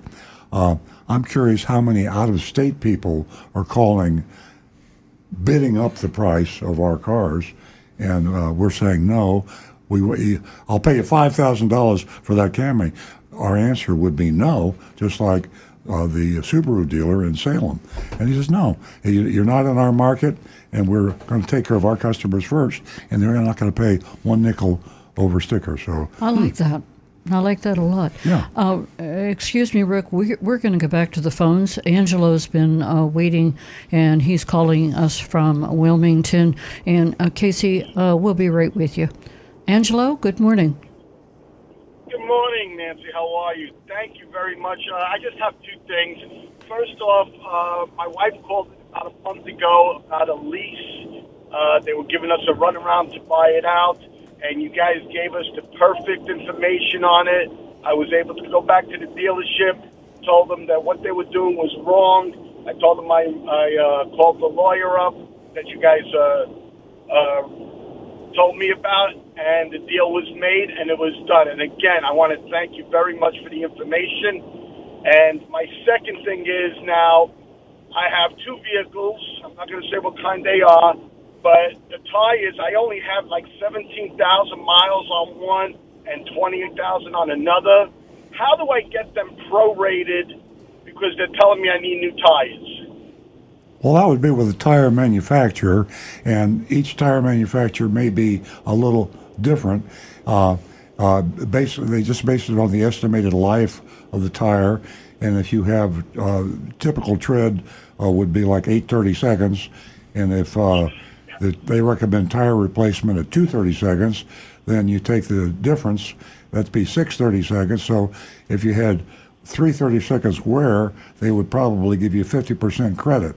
Uh, but as I say, if it's a Goodyear or Firestone, whatever, Michelin, whatever tire make, check with them. The dealer, the manufacturer, does not warranty the tire. The tire manufacturer warranties it, and it's a prorata based on their estimated life of that tire. Okay, so I would contact the tire manufacturer then. Uh, the the tire manufacturer, yeah, the dealer. You you know you have Michelin dealers, Firestone dealers, and uh, I, uh, and they have the information and they can make the adjustment for you. Great, thank you very very much. I'm sure this information will be just as good as the information on the uh, lease vehicle that I just purchased. Well, thanks, thanks for the compliment and the feedback. That's very important. Yeah. I appreciate it. I'm, I'm gonna, I'm gonna reiterate now what, uh, what we told you that saved you some money, and what Angelito was talking about was off-lease car, option to purchase, has a specific purchase price that he cannot buy it for. That he, price cannot be higher than that price stated in his lease contract. And the dealers, what they're doing is they're taking and adding thousands of dollars to that, or trying to persuade them not to uh, exercise their option, so they can exercise the option. The leasing companies are also playing that game. You have the option to buy it at that price. This price was determined uh, three years ago when you leased a car, before the shortage, high demand, low supply that has caused used car prices to spiral. They're up thousands of dollars. So you have thousands of dollars profit built in if you exercise your purchase option. Stick to your guns. Uh, if they give you an argument, do like Angelito did. Uh, say, I'm going to call my lawyer. You are violating the Leasing Act of 1976, which says you must honor the purchase option price in the lease, not one penny more. So, thanks again, and uh, you lease customers out yeah, there. that was uh, that, that was Remember a great that. call, Angelo. Uh, bringing uh, this topic uh, is very important to all of our listeners. Give us a call again. Uh, we're going to go to Casey, who's calling us from East Tennessee. Good morning, Casey. Good morning. How are you all doing today? Great. Listen, I've got a I've got a question. Something came up here just a few minutes back about selling cars out of state, and you sell more of them, and you go through a broker or something. I was in the middle of trying to call or find the number. Um, about back in June, this isn't to this isn't to knock your dealership in the head, but back in June, I went online and I I contacted your dealership, your website, and went through the whole thing of giving the my phone number, my address, et cetera, et cetera, the kind of car I was interested in, which would be a Rav Four, a 2023 Rav Four. And that was back in June, and I never heard anything from anybody. And I thought, well, maybe they don't sell cars out of the area, or they, you know, don't have enough. They take care of their their home base type thing. And then when the Crown came out, I called your dealership up and I said, "Are you guys starting a list for this Crown?" It looked pretty interesting because I kind of the time if it's 6 months or a year it doesn't matter. So it's just a matter of getting in line my perspective, but the gal on the phone at your dealership said no. I said, "You don't have a list or taken no." so I hung up scratching my head I thought, well, maybe they just don't deal with people that are you know not uh, in their local area and i wanted to get your thoughts on that Excuse me, Stu is just passed out and he's sobbing now. Yeah, Because, uh, no, that's that's that's yeah, that's that was a, a, a screw up. I mean, uh, we do we get a lot, and uh, all I can say is there, there isn't a, a reason or an excuse. It was just a screw up. Uh, on the crown thing, though. Um, we need to um, make that very clear because we've had we've addressed this on the show. When people are spe- specifying a vehicle they want that's a, a future model year, and um, Uh-huh. s- sometimes the message just doesn't get down. A salesperson who's taking an order. Um, sometimes run, that's a situation that they don't know to ha- how to handle. Um, but we're going to try and get the message out. Even if the vehicle isn't isn't even being produced yet, if somebody wants to wait on the list, we're going to have a list on it. There's not going to be VIN, VIN numbers or anything technical on it, but just the, a name and a number, and that way we can establish the order of interest. So if you want a crown now and you want to be the first one to get it, um, there's nothing we can tell you. But if you're on the list and you raised your hand first, then we'll make sure that you're the first on the list. Well, Casey, uh, Stu's the general manager of the dealership, so you got very precise, accurate information from him. Uh, the problem is when you have 150 employees, and uh, our dealership isn't that big. We have dealerships south of us, a few miles, that have twice that number of employees. You have a lot of people. You have people answering the phone. Uh, you have people that uh, are new. Have people that haven't been trained properly. Uh, you have a lot of things out there. You have to watch everything real closely. Uh, and uh, uh, I get a whole lot of calls like yours, and um, it's uh, We it's dealt we, we dealt with a couple of things like that just Yeah. this week. Yeah. So, uh, it's uh, the, the, your basic question. Yes, we do sell cars out of state, uh, and we'd be happy to to take care of those calls. We need to do a better job about training the people that are in direct contact with people like you. People get online and they email somebody at our dealership, and that person needs to understand how we do business. And we aren't doing a very good job of that. I get too many calls like this uh, uh, on my own, either text or my own personal cell phone. And this happens. It happens at all dealerships, but uh, I I really appreciate your call because it really got our attention here, and it's going to make us focus more on seeing that the people that answer the phone and answer the emails and answer the texts know what they're talking about. In your case, they didn't. Yeah, yeah. Well, I I appreciate that response, and it it, it was kind of funny to me because I thought, what what a world we live in. Somebody's calling trying to give you business, and Yeah. and or or texting you can't get uh, Yeah. a return, but.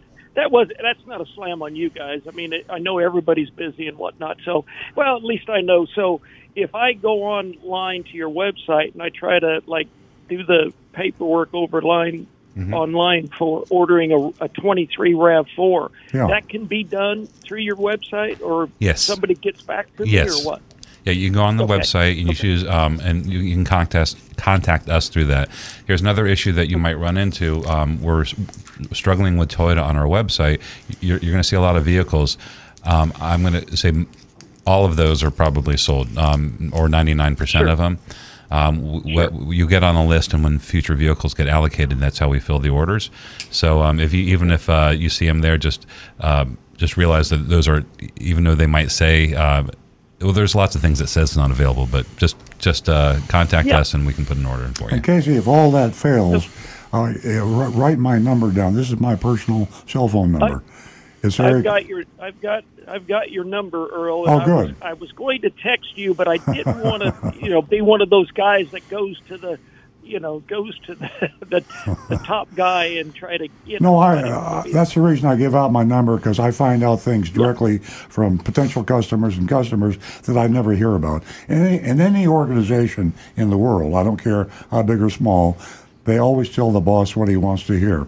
Uh, the customers tell the boss the way they see it. Sometimes it's not accurate. Sometimes it's they're angry, uh, but at least they're not telling me what I want to hear.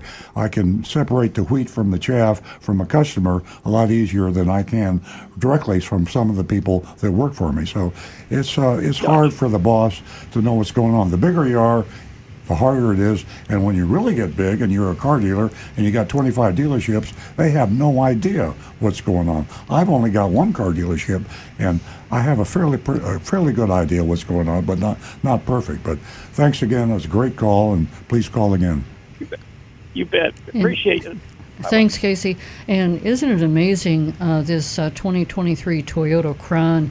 Um, y- y- what you never expected, um, the Avalon replacement, you never expected, and everyone is interested in the Crown. Uh, so here we are. Uh, give us a call, and uh, no, don't give us a call. I see by the clock that uh, well, we'll we- take, take a couple more calls. Okay, we're going to take a couple more calls and then we are going to get to the mystery shopping report. Give us a call toll free at 877 960 9960. Uh, Stu, Rick, do you have anything for me? I'm looking, and we are caught up. No more texts. I've got one Okay, quick one here from uh, Randy Henry. He says, at the time of purchase at Earl Stewart Toyota, can five thousand dollars from a credit card be added to the trade-in to lower the loan amount? Yeah, we wha- what's our, line on credit card because we have to pay a, a merchant fee. There's a merchant fee. We we basically we just to have a, a rule. We, we keep it at two thousand dollars, but anybody requests, we'll extend it. You know, and we'll put the whole card on a car on a credit card. Most Yeah, people well, just want a bit of You deposit. uh, like American Express, for folks that don't realize, there's a merchant fee. They're the highest, three percent, I believe. So if you're talking about a fifty thousand dollar car, and somebody comes in and said, "I want to pay for it on my American Express card," then you're talking about ha- having to pay three percent of fifty thousand dollars, which is uh, one thousand five hundred dollars. Yeah. That's more than the profit you make on some cars. Yeah. Not not today, but Not it, today, yeah. there was a time when it was. So uh, uh, I was going to, uh, uh, if there's no other text or uh, YouTubes, I was going to talk about. Uh, I'm going to interrupt you for a moment. We do have another call, Oh, and it's uh, Joyce calling from Jensen Beach. Good morning, Joyce. Good morning. How are you? Great. Welcome. What's on your mind, Joyce? Well, um, since last November, I've been looking for a vehicle, and um, I hate going onto a car lot and spending four hours to get the information I need, and and you know I feel like I'm in a Shark Tank, and so I have text multiple called, gotten you know uh, numbers, names, text multiple people what I'm looking for, and they either call me back with something total, you know, text me back with pictures. Here, I've got this thing, which is, you know, uh, ten thousand dollars more than I want to spend, and uh, two years newer than I want to spend uh, get. Um, so I'm just. I actually was in my car today and heard you all, and I thought I'm just going to pull over and call them. Maybe they can give me a clue as to how to get through this ordeal in my mind. Joyce, Uh, I think the best thing. Joyce, I think the best thing you can do is try not go to go into the dealership. Try to communicate. I'm not. I don't. Oh, okay. Yeah. I- Communicate online. Yeah. And uh, if you uh, have to, uh, don't. If you're going to call, uh, don't let them have your telephone number. Uh, if you're going to go online, you can use a uh, another email address. You can get free me free email addresses in case you don't want to give me your re- real email address. You can you can remain, remain anonymous and do all your shopping by phone and online. Uh, eventually you'll have people to give you the information that's that's what you once you once you go online you'll say give me this information or you won't hear from me again. And if they refuse to give you the information just go to another dealership. In your metro area i'm not sure what you're shopping for. There are probably dozens of dealers. If they're used cars new cars you probably got half a dozen dealers uh, within a reasonable distance. And then when you finally get all the information and you have a commitment on an out the door price then you can go in. I'm. I have attempted that process from Carvana to everything else on the internet, and it's like, uh, you know, I'm I'm a 70 year old woman. I'm driving a, a 17 uh, Elantra, and um, it's I'm. I don't want to drop into my car. I don't want to have to haul myself out of my car. I'm not married to any kind of car. I just want something taller, a couple of years old, that is not going to break the bank. And I mean, they even my- car when I get a get an estimate on it, or or I go to a blue book, it's uh, six thousand dollars more than anyone wants to offer me um, to buy it.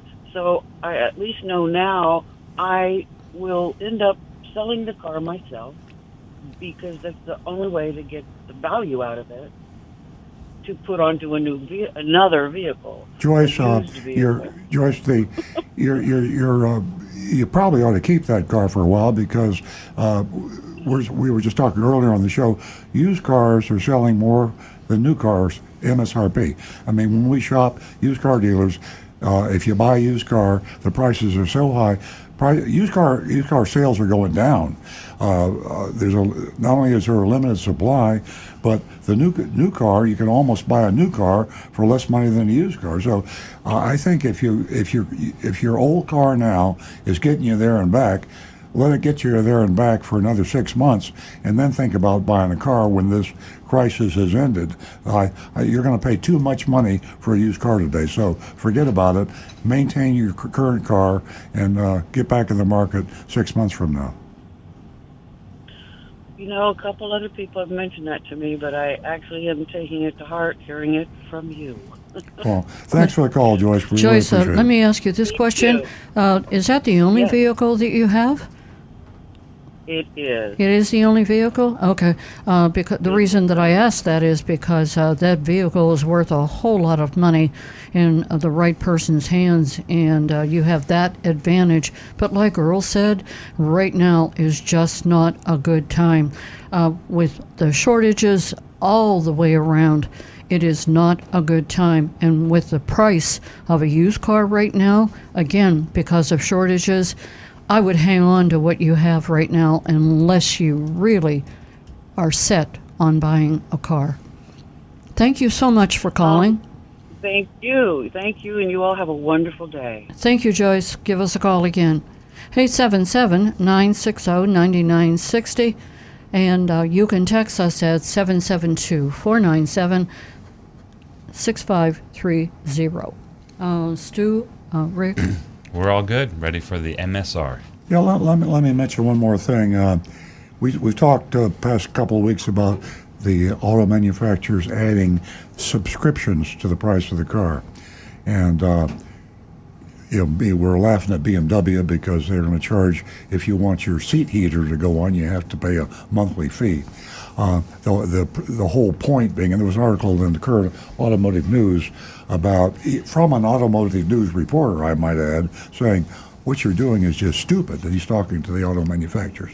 The manufacturers are building features into the car, and basically uh, by flipping a switch, they turn it on. And when they turn on the when they turn it on, you've already paid for it, by the way, eh, but you can't use it until you pay a subscription fee. Now, I I was wondering why would they be so stupid until I read this. General Motors is leading the pack here. Toyota does it too, by the way. I'm not picking on the other manufacturers. Uh, when uh, General Motors is projecting, and they're they're looking at their OnStar. OnStar is General Motors. They see them in a lot of Cadillacs and other models. That uh, uh, if your car's in an accident, it will immediately notify uh, the dealer and the and the repair shop at the collision center. Uh, it'll t- notify the police. Uh, it's a really cool feature uh, that you can use, and and there's a there, there's, there's a monthly fee. So they're charging you a monthly fee for that. Well, they're making so much money on this OnStar. They're projecting now, and this is for Wall Street, so you didn't hear about it, but investors heard about it. They're trying to jack their stock up. In five years, General Motors plans on adding are you sitting down for this? 25 billion with a B. 25 billion with a B revenue, additional revenue from subscription services from General Motors cars. In other words, they're going to charge you for what you're buying twice. It's built into the car in the software, and then they charge a monthly fee to turn it on. You already got it. So uh, this is unconscionable in my mind. So, with that said, uh, we can talk about that next week. But be careful when you're buying a car now. Be careful. Find out what's there that you already uh, think you have, but you're going to have to pay a monthly fee when you buy the car. And now it's mystery shopping report time. Yes, it is. Uh, we are going to uh, we're going to go to the mystery shopping report, and the mystery shopping report is from Off Lease Only in West Palm Beach. And ladies and gentlemen, it's very important that you grade this mystery shop with us. You can do so at 772 497 6530. That's 772 497 6530. Off lease only, West Palm Beach. Back to the recovering car dealer. Okay, I said earlier in the show that uh, Mark Fisher, the founder of Off Lease Only, uh, I, I text him early and say, if you have time, tune us in. He can always get the podcast. But, Mark, I hope you're listening. And then uh, maybe we could talk uh, either after the show or you could call the show next week. Uh, we might even have time for you to text me uh, this week. I haven't, I've been checking my text. Okay, off lease only in West Palm Beach. We're on a used car kick here at Earl on Cars with new car lots empty and waiting times to order a new vehicle, in some cases exceeding a year. Ooh, I say averaging, what, six months too? about six months. Uh, can consumers hope to find a refuge at one of the big used car retailers? Well, that's been happening up until now, but I will say used car sales are down, and they're down all over. We think so. Uh, we think that last week we reported on Agent Lightning's visit to CarMax, Royal Palm Beach, and the grades from our listeners and from the team here in the studio were really good.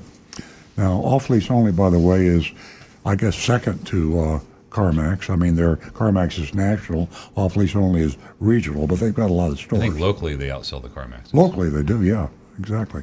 Uh, it was the first time ever the Mystery Shopping uh, report uh, that location, and we put them on the recommended list uh, with an A grade, CarMax. Now, everything wasn't perfect. The good grades were for transparency, honesty, efficiency, and smaller than average junk fees, hidden fees, dealer fees, call them what you will.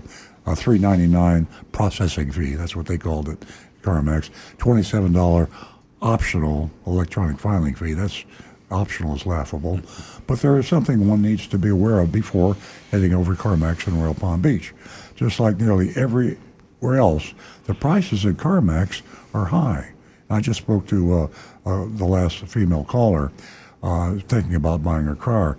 Uh, the prices on used cars are ridiculously high now, and uh, that's that's the market. I mean, that's I don't condemn a used car dealer for selling a used car at an extraordinarily high price because he had to pay an extraordinarily high price to get the car. I blame the dealer for marking him up thousands over MSRP because they're still buying it from the manufacturer at a relatively low price, uh, actual cost. So the used car dealers are doing what they got to do. They got to mark up an already high price. Uh, the used 2021 RAV4 Agent Lightning tried to buy last week was priced. Was it six Six thousand. Oh yeah. Okay. I looked it up last night. Six thousand. Holy mackerel! Six thousand dollars over MSRP. Can you believe that? Uh, of a new uh, 2022 Rav4. So the used Rav4 that Agent Lightning was going to purchase last week was six thousand dollars over sticker of a new 2022. An almost two-year-old car. Yeah, yeah. I mean, the 2023s are, have just uh, been uh, b- being built so allocated. Why aren't you buying used cars today? Because of that same reason. I guess people that are desperate and they can't wait six months up to a year to buy a new car, they're just having to go and be victimized and pay a huge amount of money for a used car. We've had an interesting relationship with this used car mega dealer. We joined forces in a war against junk fees, hidden fees, dealer fees, uh, in ways dealers were advertising, even uh, having one of the founders, Mark Fisher, as a guest on the show. He called the show a couple times, I think. Uh, we, we've texted back and forth. Real nice guy, smart guy. And uh, he and his wife uh, founded this, uh, how long has it been, 20 years ago? Yeah, something like that. uh, off lease only. There was this little, they're on Lake Worth Road, just a little dirt lot, uh, and he just went from nothing, and now he's uh, one of the largest used car dealers anywhere. Uh, we've defended their business practices. They're the kind of like the Walmart of used car sellers.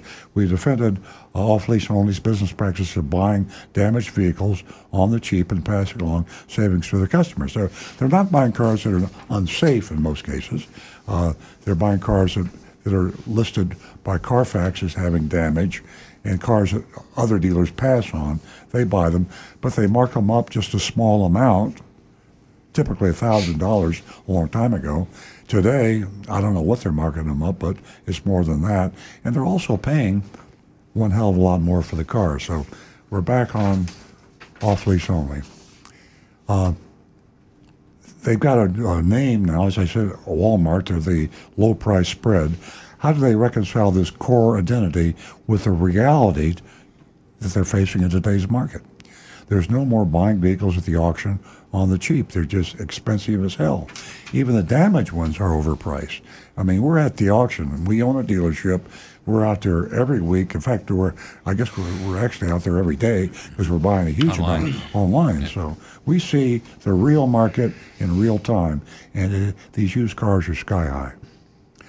Uh, we're going to try to answer all these questions with Agent Lightning's investigation. Here's the report. Speaking in the first person, I'm Agent Lightning. I arrived at off lease only late this afternoon, found my way inside. I was greeted by Derek at the front desk. He wanted to know if I had an appointment. I said I didn't. I was there to see a 2021 Camry I found online. Derek said he'd find someone to help me. Uh, a minute later, a woman approached and introduced me as Letty. I showed her my phone uh, with the listing for the Camry and a price of thirty-three thousand nine ninety-nine.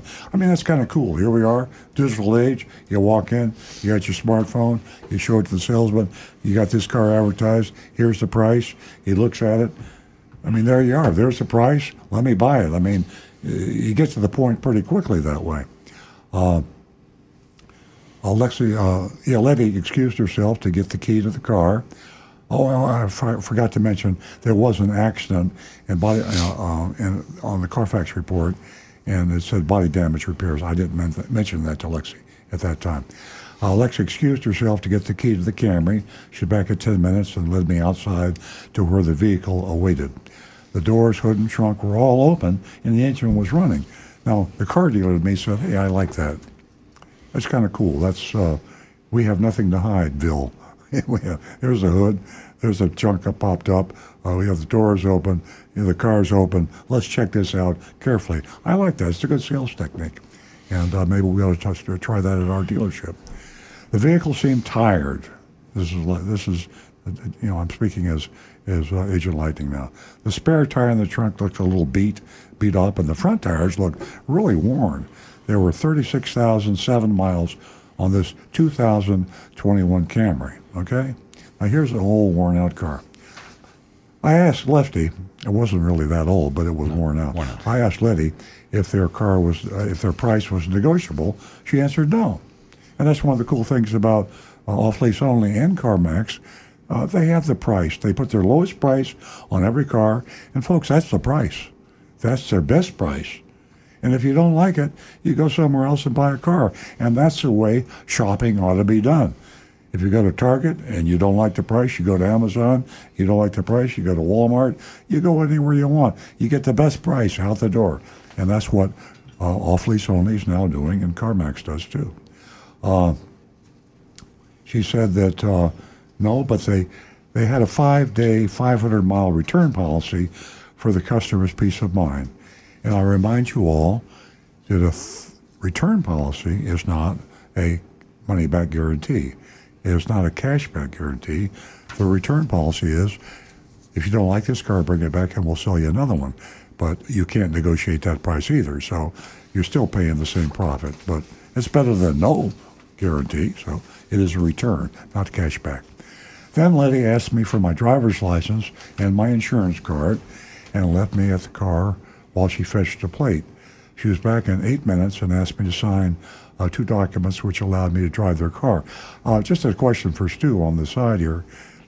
Why do they ask for the insurance card? I don't think we ask for the insurance card. we don't, and you, it's not required by law. Uh, yeah. It must, must, be their process. Sometimes it's helpful. I think our insurance covers covers it. Yeah. Right, our garage keepers. Yeah. If you um, um, maybe it's something internal, and it's also yeah. convenient because then you have it ahead of time when you do the deals. Maybe Mark Fisher can answer that if he's listening to this. Uh, he's the founder of Off Lease Only. Might be listening to this mystery shopping report. I pulled up to the gate of the exit of the lot and handed the guard my papers and identification. It was raining hard and I was uncomfortable driving with front tires that were looking pretty slick. I returned to the lot. The guards commented on how short my test drive was. I mentioned the tires and they looked and said, huh, I don't blame you. Back inside, I saw Derek at the front desk. He asked me how I liked the car, and I said I felt uncomfortable because of the tires. He said he'd have somebody take a look at uh, those. Remember, these off lease only cars are priced as is, and they're they don't do anything to the cars normally. I'd be curious what they would do if they found bald tires. But this was they said they'd look. They didn't say what they would do about it, right. but. They say, okay, we'll put two new tires Typically, on. Uh, off lease, um, it's things are are um, or as is. Yeah. But I've ha- I've have uh, we've heard from salespeople that they do they will fix things like that. Safety and, item, yeah, yeah, things like that. That's smart. I, I, I believe you're probably right. Um, Letty approached and asked me how I liked it. I said, I want to see the pricing. Uh, I, forward, I followed Letty to her computer and she printed out a worksheet. The sale price was a posted thirty-three thousand nine ninety-nine. Now that was posted, that was advertised, that was online, had it on the smartphone. Here we go. You listening, Mark? They added a seven ninety-nine dollar, seven hundred ninety-nine dollar. My lips aren't working. My mouth's not working. They added a seven hundred ninety-nine dollar pre-delivery service charge and a one hundred ninety-nine dollar electronic filing fee. The nine hundred eighty-eight dollars in new junk fees are a big jump from their old one ninety-nine dollar dealer fee. Yeah, In they gave they gave up on the de- Yeah, on the dealer fee fight right there. They, yeah, they gave up on There's it. no longer they don't have that. Yeah, and so they just changed the name, and then uh, they uh, still are not advertising the car at the price that's out the door that you're supposed to do under Florida law. You're supposed to advertise the car at the price you could buy it plus government fees only. Uh, the junk fees made the actual price thirty-four thousand nine ninety-seven. Now, this two-year-old, thirty-six thousand mile Camry was priced almost three thousand dollars more than a new, spanking new, 2022 with no miles. There you have it. Letty said the $500 tag estimate would be less than the final paperwork, which it probably will be. Uh, uh, we've done that in our dealership. We estimate a little higher than it is and then do the refund.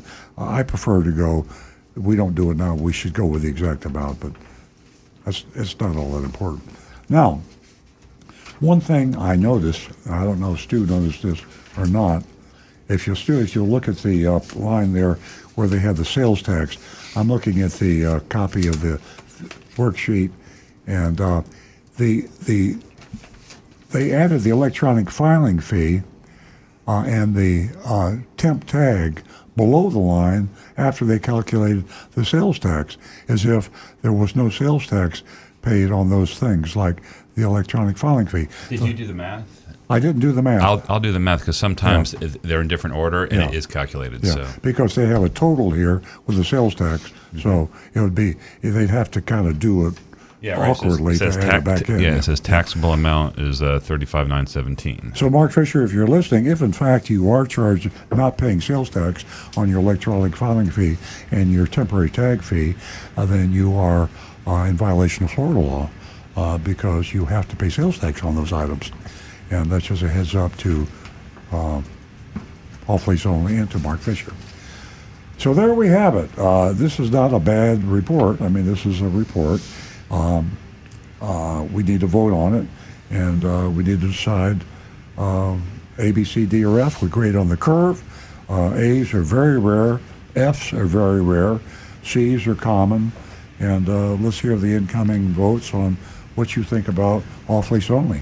I'm going to remind everyone that you can vote if you didn't hear me earlier, and you can do so at 772 497 6530. Your vote is very important. Well, they're not. I don't have any yet coming in, but my thoughts on uh, personally, so I, I can't get away from the suspicion that uh, they raised the dealer fees um, in response to this uh, inflationary used car market that we're in.